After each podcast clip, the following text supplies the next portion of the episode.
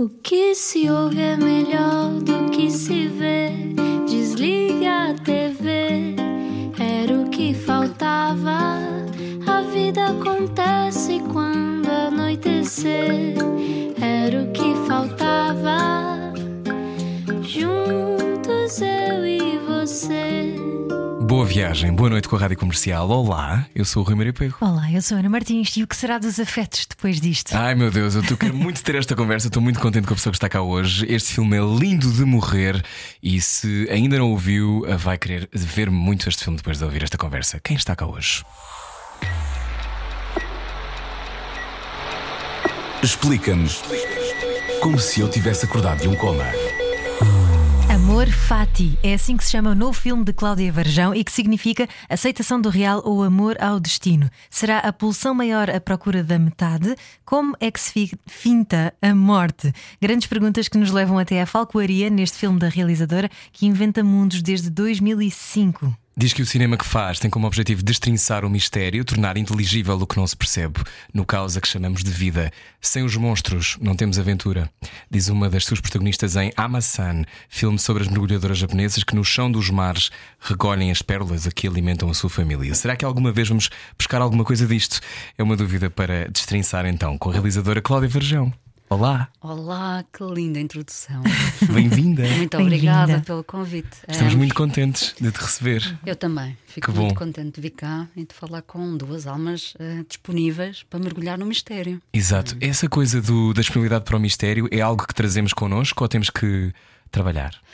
Eu acho que trazemos connosco, desde já, as pessoas, por exemplo, que estão a ouvir este programa, já trazem em si isso, que é escutar sem ver a imagem. Ou seja, lidar com parte do mistério. não é? Porque Ter a capacidade de imaginar como é que vocês são, como é que poderá ser aqui no estúdio. E eu acho que o cinema tem tido, ao longo do- do- das décadas, um, um papel muito bom de nos ajudar a sonhar. Por outro lado, muitas vezes retira-nos o espaço do sonho, porque concretiza muito. O que creio que tem acontecido nos meus filmes é como tenho trabalhado com o real, não dá para construir muitas vezes esse universo completo do que é que poderia ser. Ah, se isto for muito confuso, aquilo que eu quero dizer é: este é um filme sobre o amor e o amor não é possível de concretizar em imagens de uma forma plena, como não é possível de concretizar ao longo da vida. Por isso é que somos todos altamente frustrados e nunca estamos felizes com as relações que temos Sim. e estamos sempre a E estão sempre em mutação, não é? Essas, essas relações. As relações mudam sempre e no- os nossos desejos também mudam sempre. E eh, foi isso que eu percebi no filme. Portanto, o filme acompanha uma série de pares de pessoas que partilham a intimidade e, hum, e fui percebendo que esse- essas relações eram altamente diversas. Isto para dizer o quê? Não são só pares de pessoas, também temos, vocês falaram de falcoaria e aí está, temos alguém com um falcão, temos alguém com um cavalo, temos alguém com um cão e, ah, e são laços de amor. E quem sabe do filme não tem a menor dúvida que aquelas relações são de uma intimidade brutal. A Só mesmo ainda há pouco estavas a Hum, dizer, diz, desculpa diz. Rui, Vai, estavas vai. a dizer que o, o jornalista do público, o Jorge Mourinha, quando escreveu a crítica sobre este teu filme, disse que preferia, eh, ainda bem que ele viu eh, no- em casa, não é? Eh, online. Na altura estávamos no confinamento, portanto também não havia outra maneira, ahm, mas há, há esse espaço de intimidade. Que parece que nós estamos mesmo a entrar na vida das pessoas e que, que é também uma grande eh, que nos vemos nela, vantagem. não é? Sim, Acho que é esse o reconhecimento. Ah, Quando reconhecemos lados que normalmente não são representados na, nos Uhum. mídias, na televisão, no cinema, pensamos: ah, eu também faço isto à noite antes de apagar a luz. Ou ah, Uhum. eu conheço quando estou assim em silêncio. É bom. Ou não costumo partilhar isto com, com ninguém. E a intimidade é uma zona muito rica, não é? Onde nós estávamos há pouco a falar da necessidade de termos espaço para nós próprios e para o nosso tempo. E eu creio que é nesse, nesse espaço mais íntimo, onde nós passamos a vida a representar papéis. Agora estou aqui no meu papel de realizador, vocês de radialistas, e nesse espaço estão, provavelmente, estão todos os papéis que nós representamos estão lá e não está nenhum. E é muito bom. E talvez o filme tenha, tenha essa identificação de baixar a guarda Uhum. e de nos reconhecermos todos. E Como é tu? Diz, vai, Ana. Não, Ana vai, está vai, vai. cheia de perguntas, Claro, os estou. documentários. Claro. Não, Bom, a- a minha vai, pergunta vai, era, vai tu. era como é que tu consegues manter-te tão ah, presente num cenário tão íntimo e ao mesmo tempo não se dá pela tua presença, porque tu estás com uma câmara à frente de ah, não sei quantos pares é que, Não é que atores, tu, não é? é que tu falaste, São não pessoas atores, que não- É, é um documentário, portanto.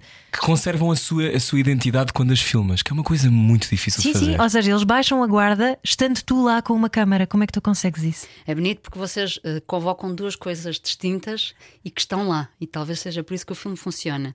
Tu convocas eh, o lado real, de estar presente na- no cotidiano, na vida íntima, e o Rui traz-nos a persona.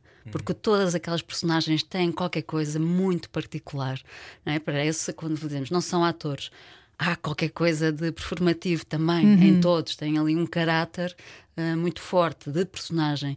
Eu acho que aquilo que funciona é trabalhar com tempo, construir relação com as pessoas muito antes de filmarmos e depois começarmos a filmar um passant eh, devagarinho, começamos com coisas mais ah, sociais, com mais gente. Depois dizer, "Pá, mas posso ir lá à casa também almoçar, não se importa. E pronto, e as coisas vão, vão se construindo. Os realizadores são altamente eh, manipuladores, portanto também não desistem enquanto não, não chegam à, à, à parte de filmar aquela pessoa sozinha na cama, que é o caso que acontece no filme. Mas isto, sem ironia, diria que é com tempo e com relação, com, com, com, com confiança. Não aconteceu com todas as pessoas. Fiz um casting com dezenas e dezenas E tu de pessoas. procuravas metades, não é? Eu procurava ah, metades, procurava pares ou grupos de pessoas Uhum. que, de facto, quando olhássemos, percebíamos estas pessoas tinham que estar juntas. Ou seja, que a existência ou a não existência do outro tirava-lhes o oxigênio.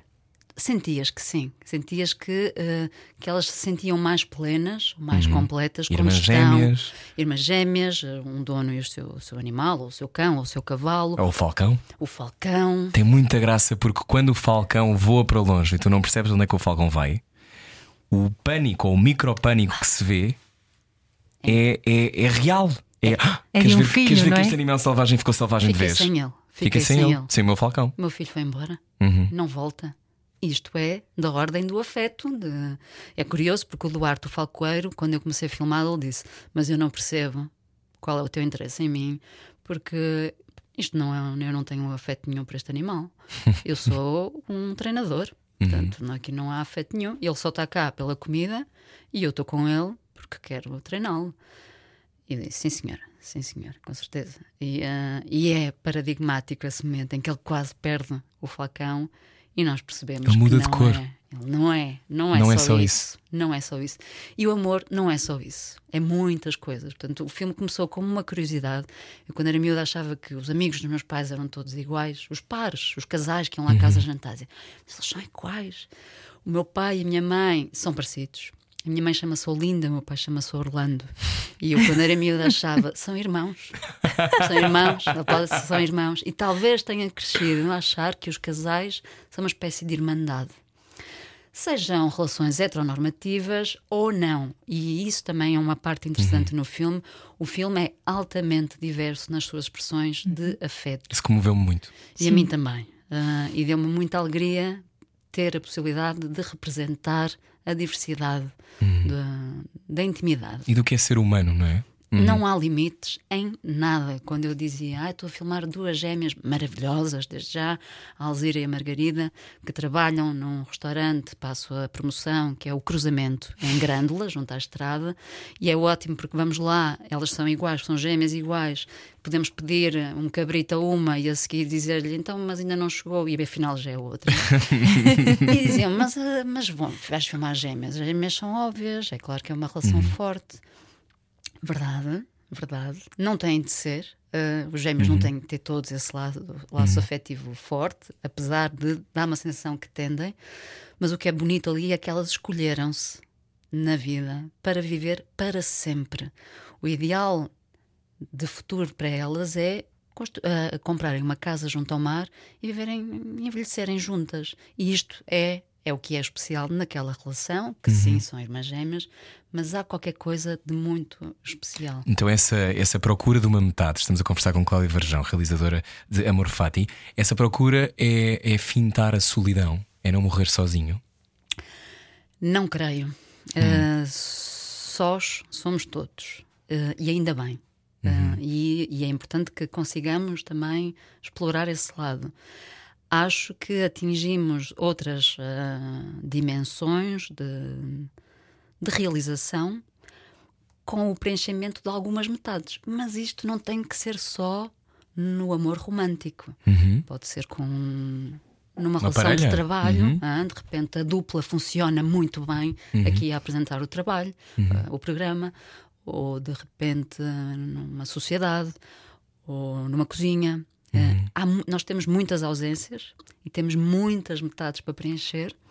Tu dizes que as ausências é que nos motivam. Eu diria que É sim. o nosso motor. não é? Eu diria que sim. Falta-me isto. Vou, à, la- vou à, à- à caça.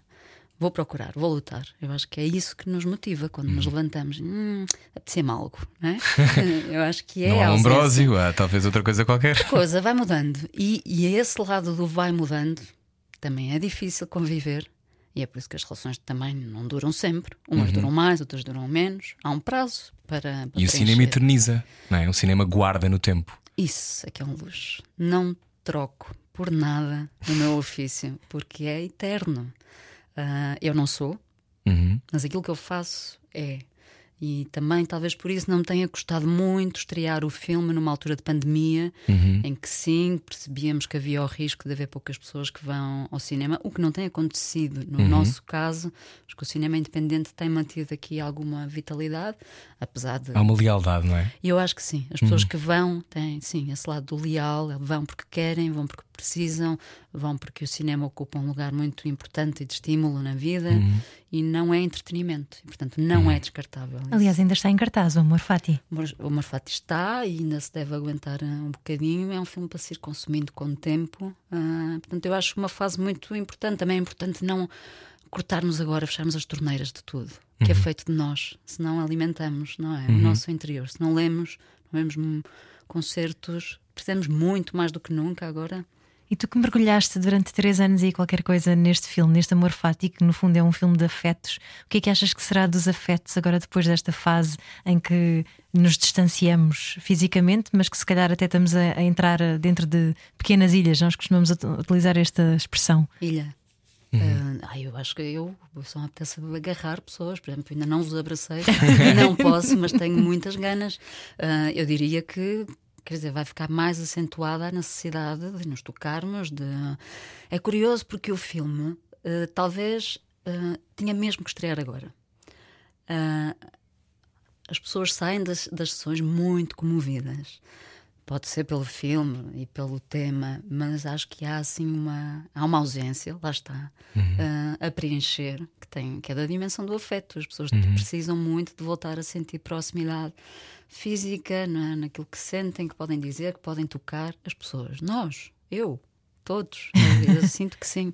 Quer dizer, há umas pessoas que ainda bem que agora já não tenho que cumprimentar com beijinhos, mas de uma forma geral eu sinto saudades. Eu sinto saudades e acho que sentimos todos. Hum. Quando, quando eh, viste as primeiras, eu acho que li uma coisa tu em que dizias: eh, Eu cheguei com um labirinto de coisas, fui, fui à caça, tinha um labirinto de coisas, que é uma coisa muito normal de quem está a filmar, que é de repente tenho, é, sei lá, 16 horas de coisas para filtrar. Filtrar é fácil para ti. Eu sou muito obsessiva e muito exigente, portanto, so- para mim só existe bom e mau. Não existe. "Hum, logo vemos. Isso vem da encaixa." escola de cinema ou é uma coisa Não, de é uma coisa teu? Hum. minha, de, de- que não é uma qualidade, mas aqui na parte da triagem funciona. Portanto, quando eu estou só a visionar, e é importante dizer, eu fiz, montei este filme com o João Brás, que é um Uhum. montador que, que eu adoro, e somos um- grandes amigos, e que já tinha feito o Amassan. E ele ainda mais detalhante do que eu. Portanto, ele pega nas facas e também só existe carne boa ou lixo, ok?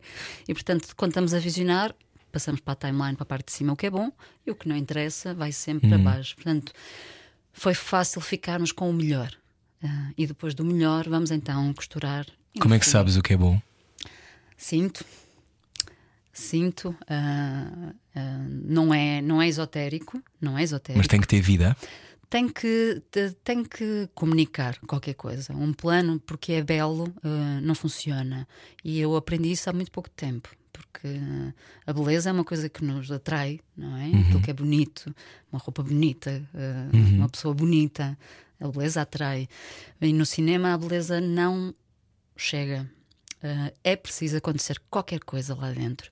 Por exemplo, no Amasan, no filme que vocês falaram, das mer- mergulhadoras japonesas, como devem imaginar, as imagens eram muito bonitas e as imagens Fogo. debaixo d'água eram. Eu, eu quero falar sobre esse filme, mas eu imagino Uma a dor que deva ser. Agora tenho 18 horas de Custou, oceanos. custou. Como é que eu faço a minha vida? O polvo a nadar junto às rochas, o peixinho a passar pela mergulhadora, quer dizer, aquilo para mim É uma era- meditação, quase. Era uma loucura, era um êxtase. E o João Brás, a certa altura, muito farto da realizadora deslumbrada, pegou num post-it e escreveu: Cuidado com o demónio gráfico. E colou no monitor e está em minha casa até hoje. E aquilo foi um ensinamento, mas brutal. Aquilo ele levou a fasquia. É, ok, Cláudia, olha, ah, ok, é lindo. Acontece alguma coisa. Não acontece nada. Às vezes a beleza, se olharmos muito tempo para ela, ela revela qualquer coisa. É preciso também dar esse tempo para que um plano se revele. Mas muitas vezes não revela nada. Se não E acrescenta nada à história, então mais vale ficar de fora. Na história, aquele momento, muitas vezes não me traz nada. Mas essa triagem deves tê-la começado logo no casting, não é? Como é que tu escolhes, ok, agora quero pares, pessoas que sejam muito parecidas fisicamente umas com as outras e que se completem ao mesmo tempo? Bom, há várias, várias fases de seleção neste casting. Desde logo, eh, as pessoas terem qualquer coisa física parecida. não é? Isso era um dos elementos eh, importantes, portanto, visuais. Depois, terem uma relação, de facto, em que nós deixamos de existir. Aquelas duas pessoas estão ali e não existe mais nada. E isso é importante. Eh, e depois a relação comigo. Se confiam e se eu confio, se acontece ali qualquer coisa. Eu acho que isso acontece em todo o lugar, não é? Ah, estamos à procura de alguém para trabalhar connosco e sentimos aquilo que chamamos empatia. não é? Se funcionou, funcionou. Não funcionou, funcionou. Aconteceu a filmar algumas pessoas que eu estava realmente crente que aquilo ia funcionar e depois não funcionou.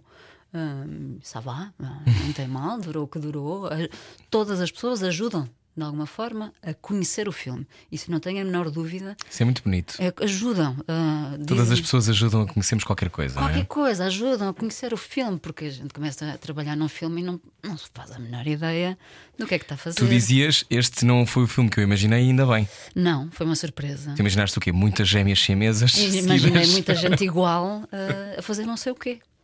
E depois comecei a perceber que, ok, eu tenho esse lado do humor, Uhum. mas não é só. Isso eu corro o risco de fazer um filme de cromos. Se for só pessoas parecidas, Uhum. Claro. há uma sequência no filme em que as pessoas são tão isoladas, são realmente muito parecidas, e aquilo eh, faz-nos sorrir e rir. É? Uhum. Mas eu não queria fazer uma comédia, apesar do filme ter esse, esse tom em determinados Ah, momentos. eu ri-me muito. Quando é que foi? Ah, já sei. Quando toca o telefone do Sr. Falcoeiro Falcoeiro. e é um falcão a guincho. É maravilhoso. É maravilhoso. Cláudio, eu caindo É do muito sofá. bom. É muito bom. E- mas aquele teu falcão. falcão no braço e teu falcão no telemóvel. É genial. Esse é um dos momentos altos Eu e as pessoas riem-se muito.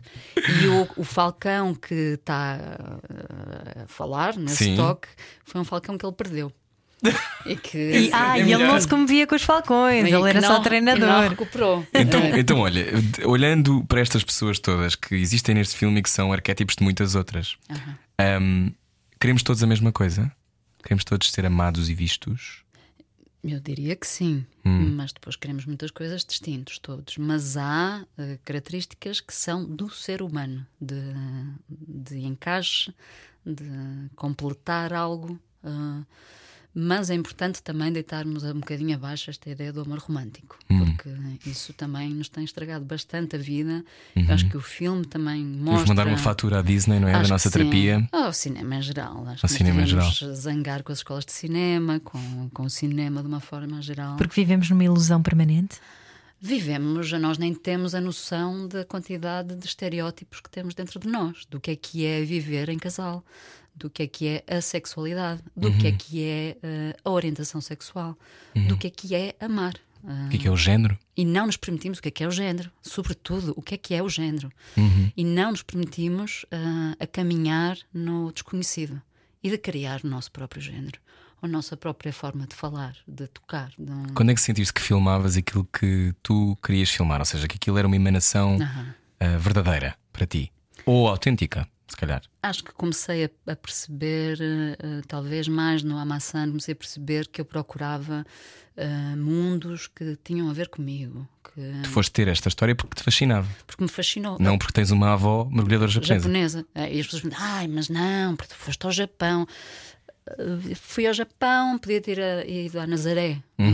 Havia qualquer coisa ali que era muito próxima, que tinha a ver com a representação da mulher, da mulher que era uma ninja, portanto, Uhum. era uma mulher que fugia do estereótipo da geisha. Uhum. Havia ali uma série de valores que a mim me interessava enquanto ser humano. E, eh, portanto, tenho sentido com este filme, então, quer dizer, percebi exatamente, vi-me ao espelho, não é? Com toda a minha total diversidade e de interesse pela diversidade do ser humano, percebi claramente que sou eu, sou eu ali, sou eu ali muito hum, a representar os meus interesses. Assim continuamos a conversar com Cláudio Verjão. Venha daí, porque eu quero ir mergulhar ao Japão. Venha depois, daí depois disto. Tem muito parlapié? Freud explica. Era o que faltava. Na Rádio Comercial. Juntos eu e você. Boa viagem com a Rádio Comercial. Cláudia Verjão é a nossa convidada hoje. Realizadora Amor Fati está nos cinemas. Criar imagens é a minha tentativa de superar a efemeridade dos eventos, incorporando algo maior e mais belo. A vida é assim, ininteligível. O meu esforço com os meus filmes está em torná-la inteligível. Talvez o cinema nos ajude assim a fintar o fim. O, então, o cinema é magia. É Que isto? É uma ambição, não é? E eu comecei a fazer filmes em pequenina. Nos A tua anos- avó, não é? É, queria filmar a minha avó porque sentia, ah, ela não tarda nada, já cá não está. Ou seja, quando comecei a perceber que nós não durávamos para sempre, como todas as crianças percebem a certa altura e ficam assustadas e têm medo, ah, os meus pais vão morrer, a minha avó vai morrer, ah, percebi que nas fotografias ficavam. E depois percebi que nos vídeos então ficavam com movimento, era muito parecido ao real.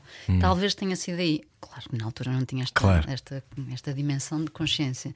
Hoje em dia tenho a sensação que começou por aí e talvez seja isso que me mantém também no real, de trabalhar muito, menos com atores, hum, mas mais com, com, com as pessoas. Ou então vai chegar o dia em que trabalho com atores, mas eles não têm que representar nada.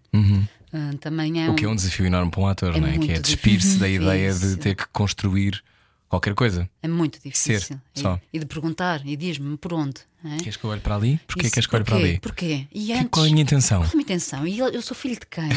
Eu venho de onde? Exato. Ai, eu sofria tanto. E quando cais assim na real com uma mãe e uma filha cigana, aquela cena em que a mãe está a explicar à filha que ela não pode conduzir, que ela não, Não pode. vai poder usar biquíni quando for mais velha? Exatamente, tem que tomar banho vestida. Ah, como é que nós não julgamos? Como é que eh, cá dentro conseguimos ser perfeitamente imparciais e respeitar a cultura? Não existe imparcialidade no cinema. É, É um ponto de vista, não é? É sempre, sempre, e é uma opinião, é um Uhum. ponto de vista, é uma tomada de consciência, eh, é a nossa cultura toda, é a nossa educação convocada ali, naquele lugar. Não existe. Às vezes ensinam isso na- nas escolas, que o documentário é não tomar a decisão de nada. É mentira. Também acho. É mentira. Ah, de- necessariamente, no meu ponto de vista, de ser humano com uma educação ocidental ah, que luta pelos direitos da mulher, de todos os seres- humanos, desde logo, mas pela, pela, pelo respeito e a dignidade da mulher, naquele instante pensei: caramba, isto tem que fazer parte do filme, não como retrato da beleza, mas como paradigma daquilo que tem que mudar.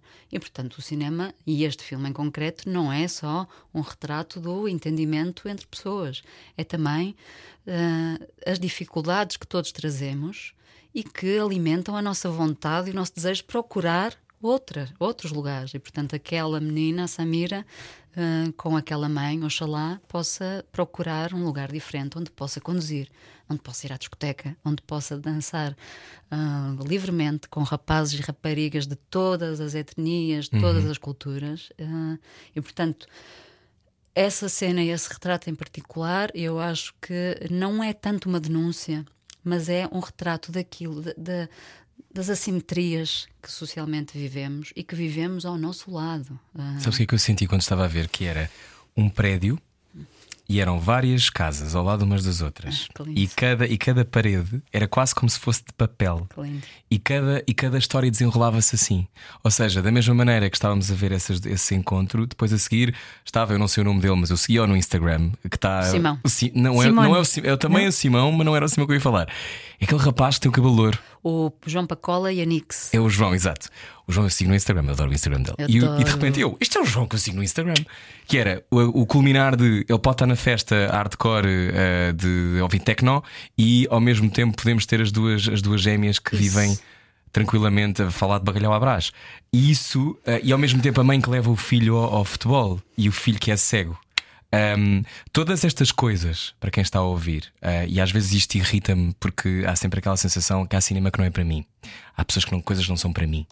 Ah, este cinema, e, e eu acho que esta- este filme em particular, é muito revelador de como somos todos muito mais parecidos do que aquilo que achamos. Completamente. Mesmo com. Isto é difícil de fazer, portanto, parabéns.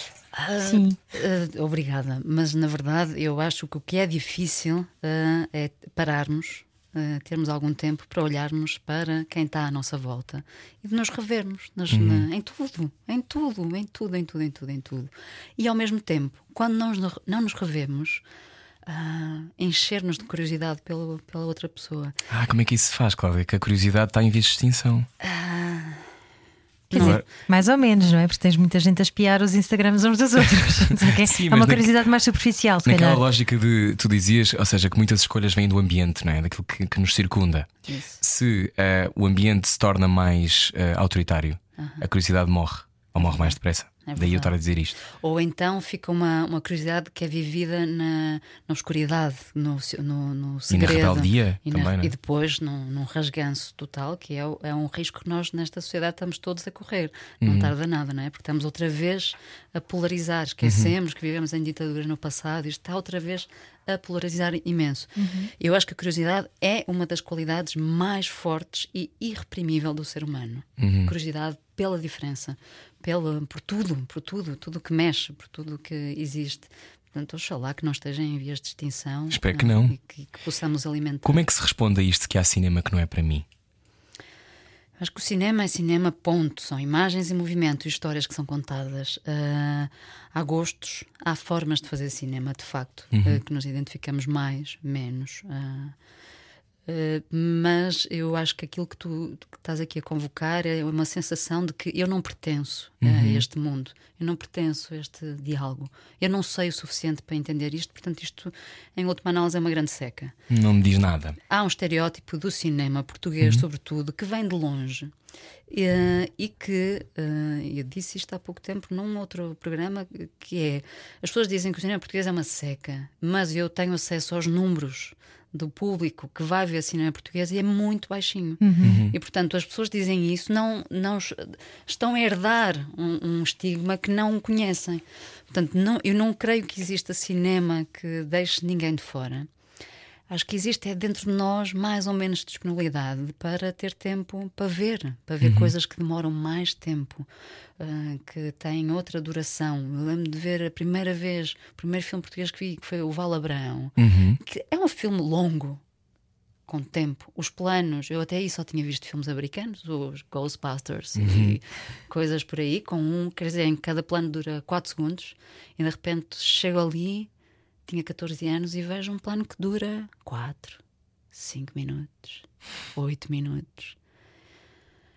E a minha reação foi: não percebo nada do que é que está aqui a acontecer, mas não conseguia descolar ao mesmo tempo, porque conhecia aqueles sons, na verdade eu conhecia aquele tempo, lá em casa também se vivia com aquele tempo, portanto eu acho que nós é também, também nos educamos. Tem a ver com ter vontade de descobrir a língua também, não é? Desculpa, Também, também. Não, e, e perguntar-te que esse tempo também pode tornar-se assustador ao mesmo tempo. Uma pessoa dizer que o cinema português é uma seca, se calhar o facto de estares parado a sentir aquilo que está à tua frente e identificar-te com isso porque é a tua realidade. Ui, e de não me repente, apetece nada. Não é? Não apetece nada porque mete medo, não é? De repente, se calhar tens que lidar com todas aquelas coisas que tu no dia a dia a correr foges delas. Tem que haver um. Há um tempo para tudo. Há um tempo para um ritmo acelerado, há um tempo para se dizer imensas piadas, há um tempo para de repente ficarmos aqui todos em silêncio e não ficarmos constrangidos com isso. né? E, eh, e somos todos responsáveis por isso. Portanto, eu acho que nós puxamos uns aos outros para viver sempre numa determinada fasquia social e animada. E é por isso que muitas vezes deprimimos e estamos escondidos nessa depressão. É? Temos vergonha de contar que, na verdade, eu não gosto de sair de casa ao fim de semana. Eu não gosto de estar com pessoas. Eu não quero ir a estreias. Eu não gosto de ir a inaugurações. Pronto. ah, E de convivermos um bocadinho melhor com, com, com aquilo que nos distingue. Não somos todos acelerados. Não somos todos. E o cinema também não. Pronto. Dei aqui uma grande volta para dizer. Não, e, e ainda bem. Ainda bem. E ainda bem. Cláudia Verjão, nossa convidada hoje. O que é que as mulheres no Japão, aquelas mergulhadoras, te ensinaram sobre ser mulher? Ou sobre ser humano, neste caso? Primeiro ensinaram-me que não tem mal ser diferente. Tens só de contextualizar um bocadinho o que é que estas mulheres fazem Ok. e porquê. Então, isto é um filme que eu fiz e que estreou em 2016 que se chama Amasan e é sobre. Há uma tradição milenar no Japão, em todas as zonas costeiras. Eu digo todas porque um bocadinho ao longo de toda a ilha do Japão isto acontece. Isto é fascinante. É maravilhoso. As mulheres, eh, os homens iam para o mar, de facto, nos barcos pescar, e as mulheres começaram inicialmente por com os miúdos, porque ficavam em terra, com as famílias a cuidar, iam para as praias e começavam a apanhar as lapas, os búzios, as algas, não é? Todas aquelas iguarias que os japoneses, em particular, usam na sua eh, culinária. Ah, os homens vinham do mar e toparam que as gajas estavam com muito mais pescaria. E disseram: não, não, não, não. Vocês vão começar, mas é vir connosco para alto mar e vão mergulhar e vão ver o que é que apanham lá embaixo. E foi assim uma forma um bocadinho torta, na verdade, não é? de exploração da mulher, que estas mulheres, estas mulheres que se chamam amas, começaram a ir para alto mar em barcos dirigidos por homens, capitães, da- e mergulham em alto mar durante duas horas de manhã, duas horas à hora do almoço, para apanhar. Inicialmente elas apanhavam as ostras que tinham lá dentro eh, as pérolas. E isto na década de 40, 50, um bocadinho de 60 ainda, tornou estas mulheres ah, em seres altamente independentes. Os homens das suas famílias, quase ninguém trabalhava, eram só elas, porque elas ganhavam tanto dinheiro com a venda das pérolas que tornaram-se elas o topo da pirâmide familiar.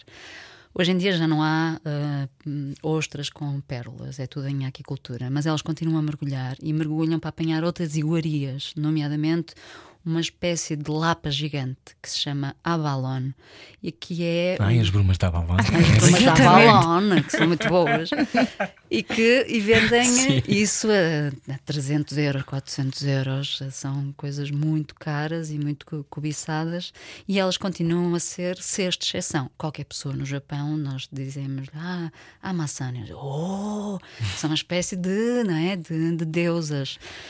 E eu, eh, em 2013, li um, um livro de poemas de uma amiga, que era a Sónia Batista, e, eh, e ela tinha uma referência a estas mulheres que eu nunca tinha ouvido falar. E pensei, isto é incrível. E fui procurar fotografias ou alguma coisa que houvesse online e vi que não havia filmes. Havia umas fotografias muito lindas delas. Umas da- coisas com escafandros, não era? Não, Eu não vi umas imagens com escafandros, cá estou a inventar. É possível que exista qualquer coisa hum, paralela, Uhum. mas eh, o que- existiam eram umas imagens muito de um, de um italiano que era o Fosco Maraini, que era um antropólogo, que fez as primeiras imagens a preto e branco que se Uhum. tornaram famosas no Ocidente, delas todas nuas, porque elas mergulhavam todas nuas, só com um paninho, com uma faquinha. E aquilo era lindo, portanto, essa imagem meio erotizada do homem sobre a mulher japonesa eh, foi a primeira imagem que se tornou mais viral cá. E, eh, portanto, quando eu vi aquilo, pensei: eu quero, eu quero fazer um filme com elas. Portanto, sobretudo por esse lado, quando eu comecei a perceber que na família ninguém trabalhava, eu não conheço nenhum contexto cultural próximo de mim em que sejam as mulheres a trabalhar só. Portanto, aquilo era subvertido. E, portanto, fui lá, f- filmei-as. Elas hoje em dia já não estão despidinhas, mergulham com um fato. E trocas mensagens com elas todas as semanas? Sim, com bastante Frequente. regularidade. Uh, Como não falamos a mesma língua, Sim. o, o Google Translate eu acho que faz umas traduções péssimas, não é? Porque o, o, o Japão tem muito esta coisa de há determinadas formas de falar mediante o estatuto social. Uhum. Portanto, eu acho que devo tratá-las. Já, estás boa, como é que é? Quando ponho o Google E é raro um, um japonês ou uma japonesa que fala inglês, é muito raro. Em Tóquio, assim, Sim. nas, nas grandes cidades, mas ali, impossível, não é? E, portanto, sim, ficamos com uma relação de afeto como fico com as pessoas. Que Eram-se filmam. amigos personagens, é assim que tu defines? Sim, eh, sim, custa-me dizer, ai, a personagem do meu filme. Chega uma altura que, que no outro dia, na estreia do Amor Fati, estavam lá quase todas as pessoas que filmei. Quer dizer, eu queria apresentá-las, eu não ia dizer, ah, as personagens do filme estão aqui. É, quer dizer, não, não, não faz sentido. A relação é, torna-se de amizade, uns mais, outros menos. E quando se corta alguém do filme, custa-te? Custa. Custa comunicar. Custa muito comunicar. Eh, há pessoas que têm um, um sentido bastante elevado na vida e que tem- neste filme aconteceu de irem ver o filme e dizer ah, custou-me tanto não te pôr. E há umas pessoas dizerem assim: não tem mal, porque eu percebo. Está tá completo assim. Eu não podia estar lá, eu percebo. Há outras que não, que ficam sentidas e estão, estão no seu direito. Uhum. Quando, quando foste para o Japão e chegaste e falaste com, essa, com a primeira mulher, hum, qual era a tua maior dúvida naquele momento? Qual era a tua maior curiosidade? O fundo do mar. Fundo do mar. Como é que, como é, que é o fundo do mar? O que é que acontece lá? Como é que se vive lá tempo, embaixo? o Não tem tempo. Eh, As pessoas voam, não têm peso, Ah, é tudo diferente. Não é? Tinha imensa curiosidade. Depois elas disseram. Ah, foram muito pragmáticas a dizer: não, normal, tem Tá peixinho, molhado." está molhado, de lá toda molhada e com frio, tem peixinhos, tem algas, mas eu não tenho tempo. Até achavam estranha a pergunta, não percebiam muito. Havia uma que era a mais novinha que entra no filme que dizia: Ah, sim, percebo. Ah, olha, o som, o som lá embaixo é incrível. Eu ouço os peixes a comer, ou sinto quando o mar se mexe. Portanto. Ah, mas claramente era mais nova, Sim. ainda estava E muito elas não têm medo? Têm medo e é. No filme não se sente. É uma das coisas que falha no filme. Ah, é muito perigoso. Que é quando as ondas estão muito revoltas. Arabanjo, é assim que se chama? Ah, não, é quando elas são, mas é engolidas pelas algas. Isso, Ah. a Arabanjo é, é uma expressão que elas usam para que a vida ah, é parecida ao mar. Ah, ok. Tem altos e baixos, não é? Ok. E que sobe e desce e tu não podes controlar as ondas. São muito sábias elas. Vais de água tanto tempo? e aguentas-te aí. Sim. Não sei, eh, a mim fascinava muito isso do fundo do mar, ainda por cima quando elas me disseram que eu não podia mergulhar, não é? Porque só podia ser pessoas credenciadas e eh, com fato e não posso. Portanto, tive que contratar uma pessoa para fazer as imagens debaixo d'água, um japonês. E eh, foi incrível quando vi as primeiras imagens, comovi-me, comovi-me muito, porque é- é para elas não é belo, para mim, cheio de uma beleza. Aí estamos a falar do perigo, não é? Do Porque- medo. Do medo. Tem medo e é muito incrível, porque quando vão no barco, não falam. E hoje, na primeira vez, Não achei, falam? não falam. E eu pensava, ai, estão chateadas por eu estar aqui. É um ritual, se calhar, não? Estão cheias de medo, estão em oração. Estão em oração. E está cada uma. Porque todos os anos morrem mulheres no fundo do mar. Ficam presas nas algas ou nas rochas. E como elas são distribuídas em alto mar, em zonas separadas para poderem pescar bem em cada zona, ah, não se apercebem quando uma fica presa. Portanto, é, Elas não vão com oxigênio, pois não. é- o mergulho é feito em apneia. Em apneia. É incrível. É incrível. Quanto tempo estava? Tipo 5 minutos? Variam 10? muito, não, Não, não, dez mas não dá, é? Impossível, não é? dois minutos, três minutos, eh, quatro minutos, depende. Eh, Elas são como, não é como os atletas de alta competição, que aos 30 anos já, já foste. Não, elas é o contrário. Quanto mais velhas, mais o corpo está preparado para ser um mamífero. eh, Aquático. aquático, é impressionante. A mais velha tinha quase 80 anos e era, um, era uma marmota, era uma coisa assim, Imagina a sua avó. era incrível. Imagina a sua avó. Na rádio comercial, aqui continuamos a falar com Cláudia Varjão. Venha daí. Há mais perguntas sobre cinema. Tem muito parlapier? Freud explica. Era o que faltava. Na Rádio Comercial. Juntos eu e você. Hoje a conversa na rádio comercial é com Cláudia Varjão. Ah, tu sempre quiseste fazer filmes, ou não? Não. Não? O que é que Não. querias fazer? Queria, queria ser professora de educação física. A sério? Era a minha grande Eu cena. não imaginava. E, e entrei na faculdade, Ah. mas no fim do primeiro ano pensei: "Ah, não, go- não gosto disto, eu não gosto de correr, eu não gosto de jogar à bola, não gosto destas disciplinas, não gosto nada disto. Hum. Ah, porque eu nadei, eu fiz natação de competição durante muitos anos e achava que, que aquilo era a coisa que eu melhor sabia fazer, portanto, se calhar qualquer coisa relacionada com o corpo Uhum. fazia mais sentido. E depois, quando vim para Lisboa, porque eu sou do Porto, quando vim para cá e estive nesse primeiro ano, pensei, não gosto disto. E na altura tinha um namorado que me dizia, porque ele trabalhava em som, dizia: Mas o que tu gostas, trabalhar em som e cinema, o que tu gostas é de fotografar e andas sempre com a câmera atrás e de filmar as pessoas, porque é que não vais fazer uma coisa mais relacionada com isso? Ah, não, mas isso não tem a ver com, com a vida. Isso é uma coisa que eu faço, sei lá. Ah, tu Um achavas hobby. que isso era só para brincar? Que era, sei lá, como, não sei, como é o nosso telemóvel. Uhum. Não sei, uma coisa que, que tens todos os dias num. E fui estudar. E quando, quando fui, percebi, caramba, eu gosto mesmo disto. Eu sinto-me muito bem aqui. E hoje em dia até dás aulas, não é? Uh, não é bem dar aulas, eu não gosto que, que chamem assim. Uh, tento em alguns, uh, sei lá, o ano passado estive na Católica a fazer tutoria. Gosto de acompanhar alguns projetos. Se me convidarem para isso, uh, gosto de acompanhar projetos e ajudar a pensar os filmes. Dar aulas, a ideia de ensinar, não, não gosto. Também tive muitos anos no arco. com um módulo que era de escrita, escrita para cinema, porque é uma fase muito importante que é nós temos um filme na cabeça Ui, até concretizá-lo. como é que se sai, não é? É, é, é uma desilusão atrás de desilusão. Não vale a pena. O filme perfeito é o filme sonhado. o filme que acontece é outra coisa, com, co- com muitas surpresas boas e muitos ensinamentos, mas não é o filme sonhado. Ah, e é muito importante ah, a fase de passar para a palavra. Essa primeira fase de montagem, que é a da escrita. Mas que em documentário normalmente é sempre, vai ser sempre tudo ao lado depois, não é? Nós não conseguimos prever ah, aquilo que vamos fazer. Não conseguimos prever o real, mas conseguimos, e é uma coisa que eu acho que é muito subestimada no documentário, que é tratá-lo como vais e logo vês, que é eh, pensar nas nossas intenções, na nossa ideia de filme, mesmo que seja real, como é que eu gostava que ele fosse, começasse onde, encontrasse com quem, qual é o filme ideal. é? Eh, a escrita é o que é que é ideal. Depois lidaremos com a realidade, mas o o documentário deve ser escrito. Não tenho a menor dúvida. Quanto mais avanço no tempo, mais tenho a certeza que o real deve ser antecipado. E porquê que tu gostas tanto de documentários? É por não te dar as respostas redondas? Porque os atores faziam muitas perguntas que eu não sabia responder, como mas quem era o meu pai? Sim. O que é que aconteceu na minha infância?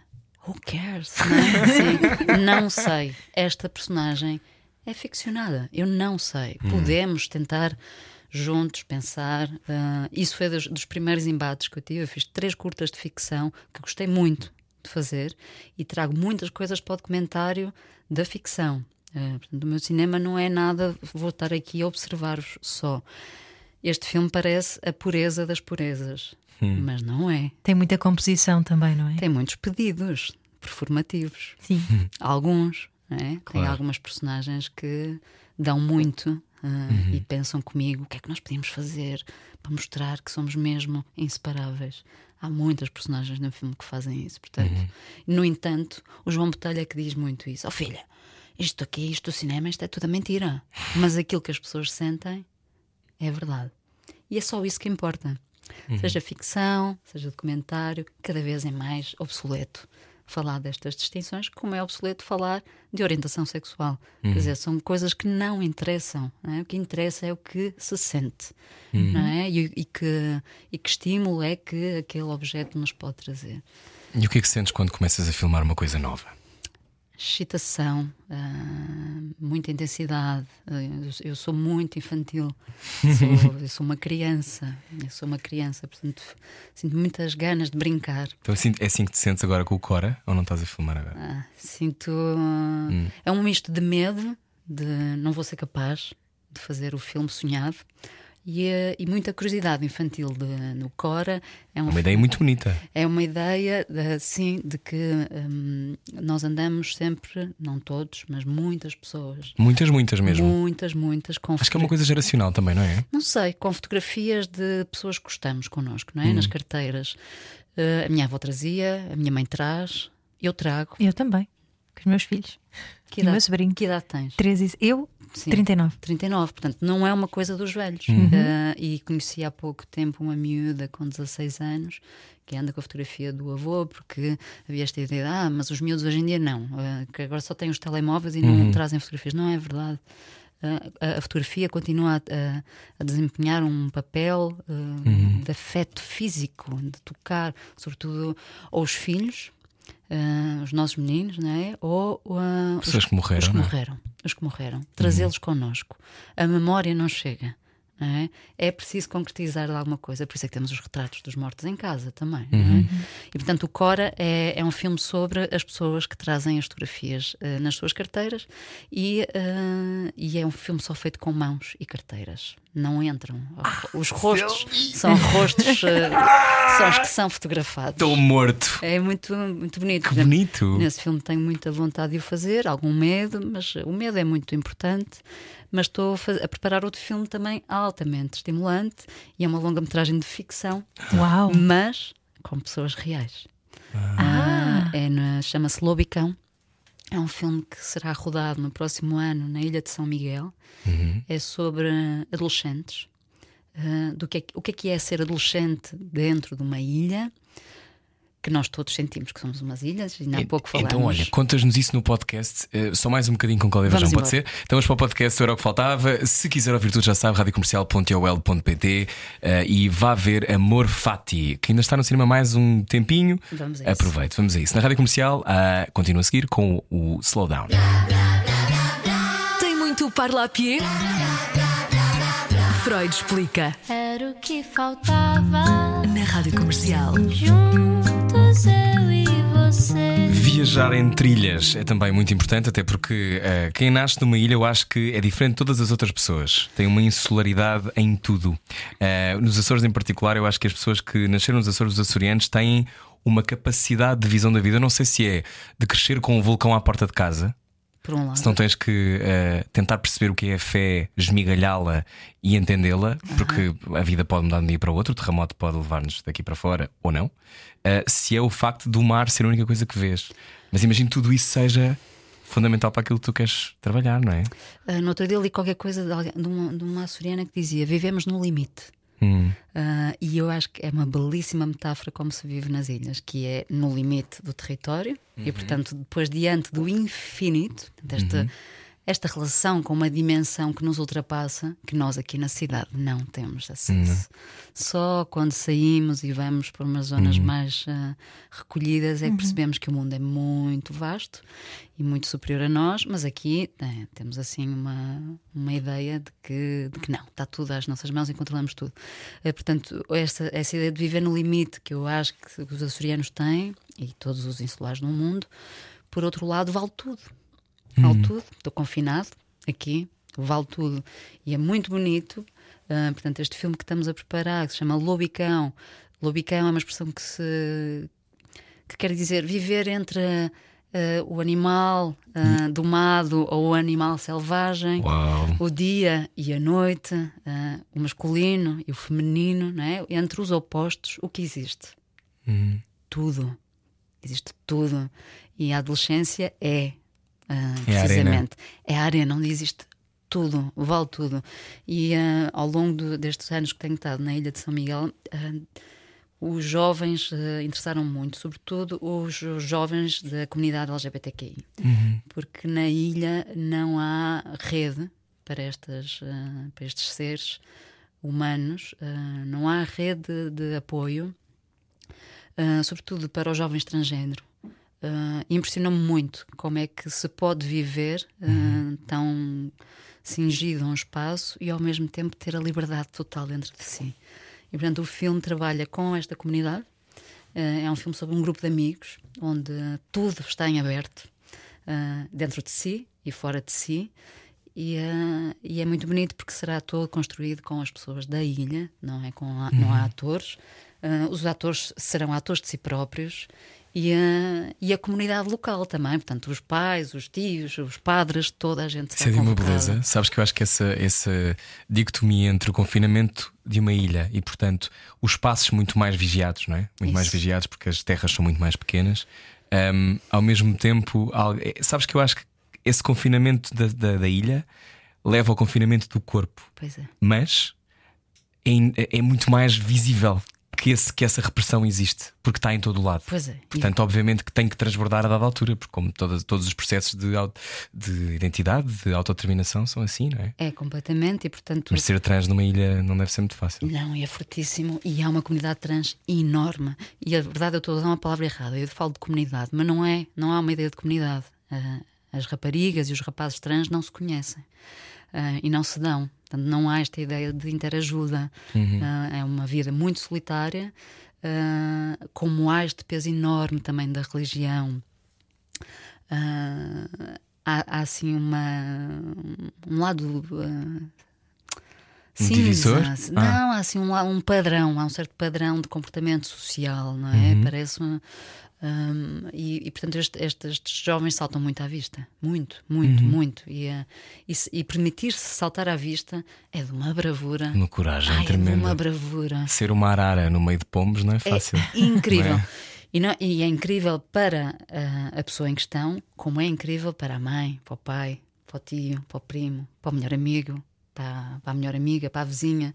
E, é, e quando há esta união é incrível. Eu lembro de uma rapariga trans de 16 anos que eu conheci em Rabo de Peixe que hum, queria, queria muito dar início ao seu processo de transição e uh, ele tem que ser feito todo no continente, nas ilhas não se faz. Portanto, já esta ideia de que tu tens que sair de tua casa, do teu território. Tens que ir, se calhar, até à capital. Tens que ir à capital, ou a Coimbra, a Porto, uhum. acho que também já, mas quer dizer, tu tens que te deslocar para poderes ser quem és? É de uma violência. E eu lembro-me desta rapariga uh, dizer, portanto, eles tinham, eram muito, muito pobres. E, uh, e, no, e no bairro juntaram-se todos, os vizinhos, as tias, as madrinhas, toda a gente. Uhum. Toda a gente deu um euro, dois euros para comprar o bilhete de avião oh, para a isso Nina. É, lindo, isso é muito bonito. É... E, e, numa sociedade em que se calhar se acharia mais conservadora por ser um bairro mais pobre, isto talvez seja um preconceito meu, mas, mas que calculo que seja uma comunidade mais fechada e, e que talvez não estivesse é. tão aberta. É estranho, mas às vezes não é. Pois, se calhar ainda há mais união, é de facto uma comunidade, não é? Ao contrário e ao longo da história, ao longo da história é quase como até se fala muitas vezes. Eu, há, há, quem tenha esta leitura e outras pessoas não concordam nada com isto. Como às vezes, até nos bairros com mais dificuldades, uh, o racismo é menos presente porque uhum. está toda a gente no mesmo nível de desigualdade, quase. Uhum. Portanto, isso, essas dificuldades saltam depois, não saltam ali no início. Uhum. Claro que isso existe racismo em todo lado, obviamente, mas que isto acontece, não é? Que é de repente eu, eu também sofro, portanto eu sou mais, estou mais disponível para perceber como tu sofres. Acredito que isso seja um sentimento que possa ser mais é? visível, é? acho sim. que sim. E o, o, em relação também a esta transição ou identifica, identificação com outras identidades, o que eu acho que acontece não é por acaso, mas tem uma teoria que quem nos ouvir pode dizer que absurdo o que ela está a dizer, hum. que é, vale o que vale, a minha opinião. Uh, é tão polarizado, o papel de género do homem e da mulher é tão uh, estanque, uhum. a mulher, e sobretudo nestes contextos mais desfavorecidos, desfavorecidos socialmente e economicamente. A mulher uh, é dona de casa, ou cabeleireira, ou empregada de limpeza. E o homem é ou pescador, ou agricultor, ou qualquer coisa assim, Mecânico. muito hum. física, não é? Sim. Uh, quando um rapaz ou uma rapariga não se identifica com o papel de género social que lhe espera, uhum começa a transitar muito, com muito mais facilidade, para o oposto, porque não existe nada também uhum. no, no entre. Portanto, eu acho que não é por acaso que há muitas raparigas, por exemplo, em rabo de peixe, transgênero, imensas, de, de, começam a brincar transgênero, vamos dizer só trans, talvez, porque muitas não se conhecem, não sabem o que é que podem também, uhum. podem viver ou não viver. E, enfim, no fundo é uh, deslocar um bocadinho o olhar. Uh, deixámos de estar nos centros e de- deixámos de estar no continente e na- na- nas capitais ou nas grandes cidades, como Porto, Lisboa. Também percebemos como é que as pessoas estão a viver o seu mundo interior Uhum. e as suas procuras noutros lugares. Sabes que é muito surpreendente agora um, o Elliot Page. eh, Que... Eu vi ontem, que orgulho. É Ellen Page, não é? Elliot Page agora, É, exato. eh, que, que é ator e que eh, de repente eh, anunciou isso ao mundo com uma enorme coragem, como de resto já tinha feito há uns anos quando, quando se assumiu como, como lésbica, à- Uhum. à, época. Um, é de uma importância tremenda e eu fico sempre muito surpreendido. uh, primeiro com estas coragens, eu acho incrível, porque, porque neste caso ele, traba- ele está dentro da máquina de Hollywood, portanto ainda é mais extraordinário. Mas tu vais ver os comentários nos jornais portugueses É bárbaro, não? é, sabes o que é que é? É, é quase como se fosse uma pirraça. Porque é que ele agora. Olha agora esta. É só Este- para chocar. esta, esta, continua sempre com esta, mesmo, mesmo muitos artigos como se com um capricho, total não é? iliteracia de quem está a escrever, tipo, Uhum. não faço ideia do que é que estou a dizer. Portanto, a Ellen Page passou a ser o Elliot Page, e eu percebo que isto seja mais simplista, mas não, é o Elliot Page agora. Portanto, temos que respeitar a maneira como essa pessoa quer ser tratada, não é? Um, mas os Uhum. Mas tens que comentários são dizer, sempre. p- para explicares, tens que dizer, não é? Não, Elliot Elliot Page, Page- que era Sim, Ellen Page. ou Ellen Page fez um processo de, uh, de coming out. Agora é Sim, mas Elliot Page. para, para identificares a celebridade, convém dizer, senão eu não saberia quem era, não é? Sim e não. Pois é não, mas difícil. enquanto É. jornalista tens de o fazer. Não, É. a SIC fez muito bem. A SIC diz: uh, Elliot Page uh, assume-se como homem. uh, trans e depois escreveu artista, uh, já não lembro exatamente o que, mas uh, disse só artista, não sei o quê, porque artista deve para as duas coisas. Uhum. O problema é que a nossa língua é toda em masculino e feminino. Em inglês, Não então há. não é a mesma coisa. Mas se puseres, eu quando vi Elliot Page não associei logo e pensei, ah, mas quem é o Elliot Page? E fui, pus Elliot Page, já está, ok, vais à net, vai- já está lá. Nem sequer precisas de que ninguém te diga que era Alan Page, não é? Portanto, faz o teu trabalho. É um, boca- é um bocado isto, é, é aquela coisa de eh, não simplificar ao ponto. Se se agora ele quer ser tratado assim, é a Uhum. partir desse momento tratar por ele. Mas isto é um nível, se calhar, de quem pensa muito sobre estes temas, e, mas é Uhum. um, eu acho que é uma coisa que tem que começar a ser mais transversal. Mas os comentários são, parece que é uma pirraça, sabes? Eu acho que vivemos ainda na Idade Média em muita coisa, sobretudo nestas questões de, de género, eh, a, a muitos níveis, nem, nem precisamos de falar das questões trans, quer dizer, eh, ainda é tudo, anda tudo com a tocha dentro de uma gruta. Hum. Mas o mundo está a mudar e está a mudar graças a estas pessoas e está a mudar a, a- a espaços como este em que podemos estar aqui a falar à vontade, sobretudo sem qualquer tipo de limite e preconceito. Eu vejo o mundo a mudar, vejo o mundo a mudar nas ilhas, que são lugares muito mais isolados, isso é incrível. Estas ferramentas, que são os telemóveis com acesso à internet, eh, são uma desgraça da humanidade e são também a liberdade sobretudo nestes contextos de grande isolamento. É incrível como, ah, por exemplo, as trans na- na- nas ilhas sabem exatamente o que é que podem fazer, onde é que podem fazer, como é que se podem tratar. ah, e é um processo muito doloroso. Não achas que as reações tão extremadas têm a ver com o facto de ser transgressor? De ser o que é que isto significa sobre mim se esta pessoa toma esta decisão? Ah, tá, acho que sim. Acho que, é? acho que nos faz questionar a, todos. Afinal, pode, posso ser tudo? Espera lá, eu posso fazer o que eu quiser? É que já nem sequer é só sou gay ou sou hetero. Uhum. Fico perdido. Fico perdido, não é? Mas isto agita, agita muito e, e ainda bem que vais fazer esse filme. Eh, É importante, é importante muitos filmes, é importante muitos programas de Sen- rádio. Sentes-te livre a filmar? Sinto-me sem limites nenhums. É o único sítio na minha vida, o único sítio na minha vida onde eu sou 100% livre. Ou 200, ou 300. É Hum. por isso que gosto tanto de trabalhar. Aqui posso ser tudo. Não, quer dizer, o cinema não tem limites. Eu posso, fazer, posso brincar. Os miúdos também sentem isso. Estou a brincar, posso ser o que quiser. Eu disse que era um polícia, sou polícia. Tenho bigode, tenho bigode. Eu disse que tinha. Não é? E quando estamos a brincar, podemos eh, tudo, mas eh, nós brincamos a sério. E na vida também devemos estar ter, eh, deixar tudo em aberto. Ou seja, a vida pode só acontecer-nos e não termos que planear e, e pensar, ah, afinal eu queria ir por ali ou para, para colar. É difícil, temos desejos, temos eh, vontade de, de conforto, eh, construir, e aí não existe pureza. Na vida não existe pureza, não é? Não. Não, acho que a ideia de pureza não existe. O que é que é puro? A inocência? Não existe inocência. Já não existe, não é? Nunca existiu. Não, nem as crianças. As crianças não são inocentes. Ui. São perversas, não é? As crianças são educadas por, eh, pessoas. Ah, ao fim do mês já sabem. E mesmo, As manhas mesmo todas, é? algumas nascem logo com a manhã toda. Eu tenho um exemplo da minha mais nova. Eh, há pouco recebemos uma, uma convidada, a Irma, que é cantora. Ela dizia que, e com muita graça, dizia: uma criança quando nasce é um copo que já vem com alguma água lá dentro. Acho lindo isso. Não é? É, mas é verdade. Não é aquela coisa, o copo não está vazio. Não vais agora meter aqui um bocadinho de iced tea, um bocadinho de Coca-Cola e um bocadinho de bom senso. Mas, no entanto, e isso que ela está a falar, eventualmente é genética, é aquilo Sim, que nós herdamos, é? que já vem, não é? Que já vem. No entanto, nada disso é definitivo. Portanto, Uhum. é muito importante também, acho eu, não contarmos que a genética é que é. Ah, com os papás tão lindos, como é que foi sair assim? Porque a cultura tem um. Por exemplo, no Amor Fati, não, foi muito curioso, estive com alguns pais com crianças adotadas iguais. E o que é que aqui podemos pensar? É que a educação é muito mais importante do que a genética. Aquilo que se vive cotidianamente e a cultura, aquilo que nós vamos adquirindo, mas é muito mais importante. Se calhar, se calhar está alguém da genética em casa a dizer barbaridade que ele está a dizer. A mim parece-me que a cultura é aquilo mais importante, aquilo que, nos- que mais nos forma, forma o nosso caráter. Podemos ter algo genético em nós que nunca é despertado, Uhum, não foi estimulado. Uhum. Ainda por cima, sobretudo se as pessoas não vão ao cinema e se não veem coisas, então não são mesmo estimuladas Não muitas são. vezes para várias coisas. Ahm, 90% é a quebra na cultura em 2020. Ah, tens um filme no cinema.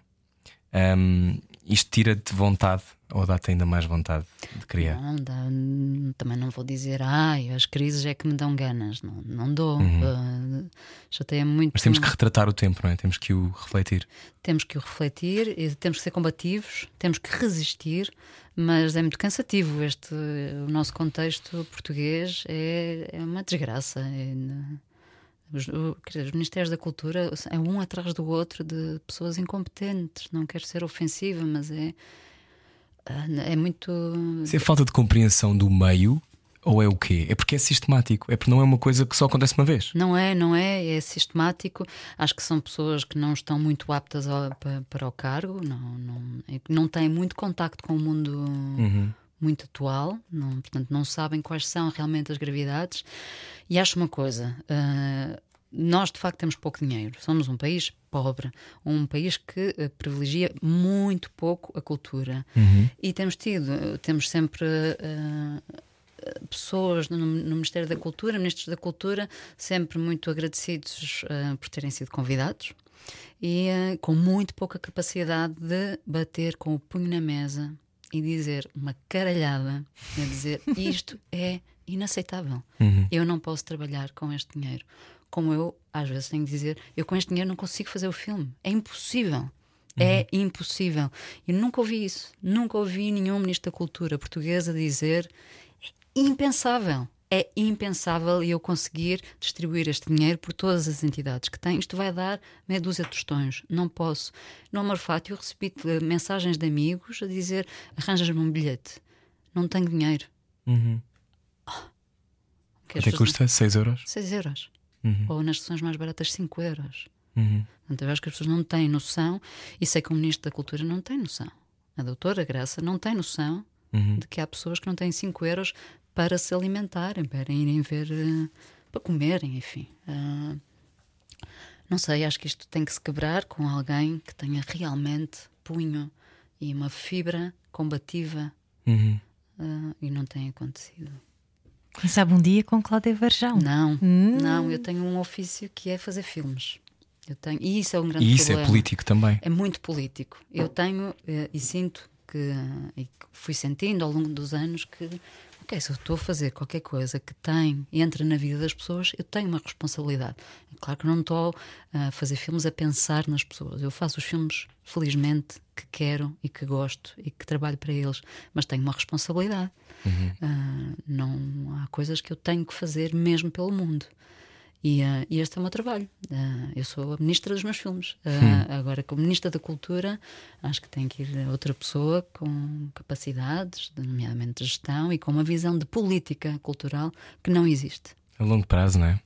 Pensar no mundo a longo prazo. E também responder àquilo que está escrito na Constituição, que é as pessoas têm direito à cultura. Têm direito. Ponto. Portanto, eles estão todos, ah, não estão a cumprir a lei. Portanto, se calhar temos que lembrar isso. Obrigado, Cláudia Verjão. Obrigada. Obrigada a vocês, são encantadores. Obrigado. Adorei. Amor Fati está nos cinemas. Uh, não sei se estes outros filmes. uh, Este Amassana é lindo morrer. É possível Amassana que as pessoas verem algum Podem algum ver, está na Filmin. Ok. Está Ah, tá online. plataforma. Está na plataforma Filmin, que Boa, tem boa. muito cinema português Pois tem. bom. Podem eh, aproveitar a oportunidade para quebrar o estigma do que o cinema português é uma seca. Ora bem. Aproveita agora no confinamento. Obrigado, Cláudia Verjão. Obrigada, Obrigada. a vocês, gostei Adeus. muito. muito Também. obrigada. Amor Fati nos cinemas e nós voltamos amanhã com mais conversas. Beijinhos. Adeus. Era o que faltava. Com Rui Maria Pego e Ana Martins. Juntos eu e você. Na comercial.